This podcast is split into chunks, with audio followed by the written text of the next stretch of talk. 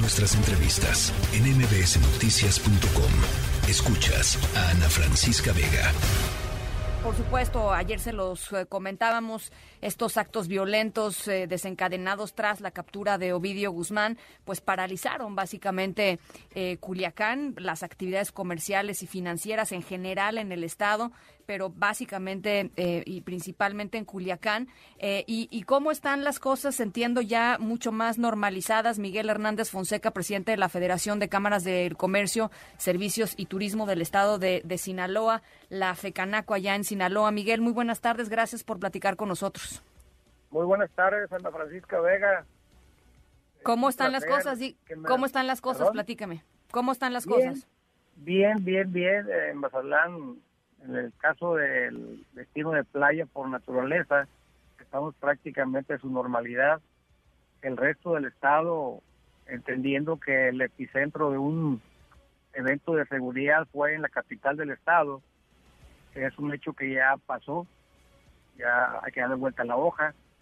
Las fuerzas de coordinación, la Secretaría eh, de Seguridad Pública Federal, eh, la Guardia Nacional, los militares, eh, la coordinación estatal y municipal, pues ya hicieron ellos su trabajo.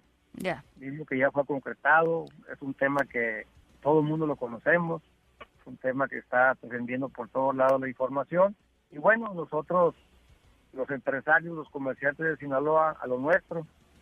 Es un tema que ya lo dejamos en el ayer y hoy estamos trabajando de una forma normal, prácticamente estamos de pie, estamos haciendo lo que a nosotros nos corresponde, eh, invertir, generar empleo, generar eh, riqueza para los ciudadanos y para la gente que trabaja aquí en el estado de Sinaloa dentro del área comercial, donde te comento, eh, la Vega, perdón, Ana Francisca Vega, pues eh, el comercio organizado del estado de Sinaloa genera el 57% del Producto Interno Bruto, me refiero al sector primario.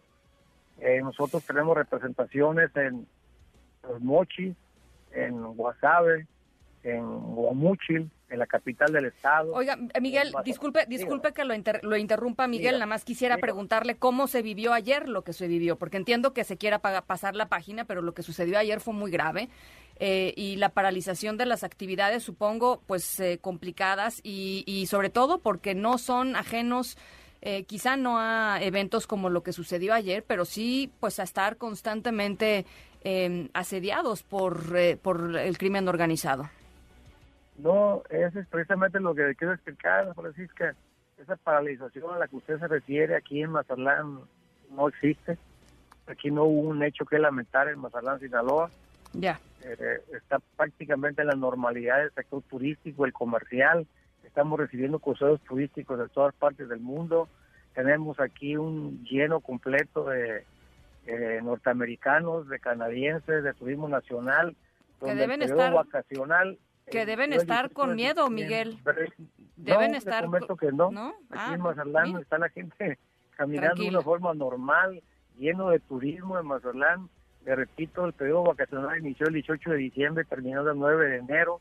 Al momento no tenemos reporte nosotros de daño aquí en Mazatlán del comercio organizado, ni hechos delictivos.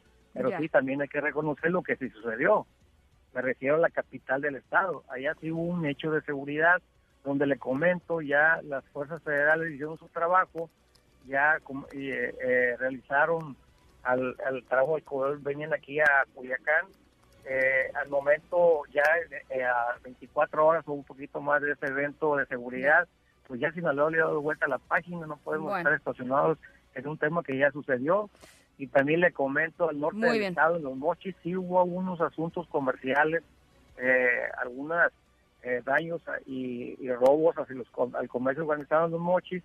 También en Culiacán hubo algunas situaciones que lamentar, como los robos a algunos comercios, que le aclaro, fueron 22 en total, donde prácticamente es un 4% de la población comercial hablando. Bueno, eh, claro, a ver, entendiendo que, que quizá no representa a todo lo que sucede, a todo, digamos, a la gran mayoría, pero lo que pasó ayer, Miguel, permítame que se lo diga, este, aunque ya esté normal y aunque en Mazatlán la gente esté normal, lo que sucedió ayer en el estado de Sinaloa, pues es muy grave, Miguel.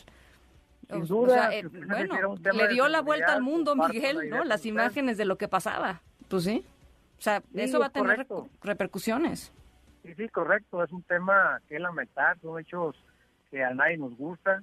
Es un hecho que no le beneficia nada en ningún sentido al comercio organizado ni a la ciudadanía. Estoy consciente totalmente de lo que usted me comenta, pero también yo como empresario, como comerciante que soy, pues yo tengo que dedicarme a lo mío y darle vuelta a la página, un tema que a mí no me, no me compete directamente. Sí es un hecho que sucedió en Culiacán, se admite, pero hay que seguir adelante, la vida tiene que continuar. Le agradezco. yo te narro los hechos que están sucediendo en Sinaloa. Sinaloa está muy normal, todo, eh, a pesar de un hecho que el día de ayer sí sucedió y hoy las cosas están reanudando poco a poco, haciendo normalidad que todo el mundo queremos como ciudadanos y como comerciantes y empresarios. le, agradezco muchísimo esta este testimonio, Miguel, que, que, le vaya bien y que todo siga que todo siga bien. Muchas gracias. Muchos éxitos, saludos. Gracias. La tercera de MBS Noticias.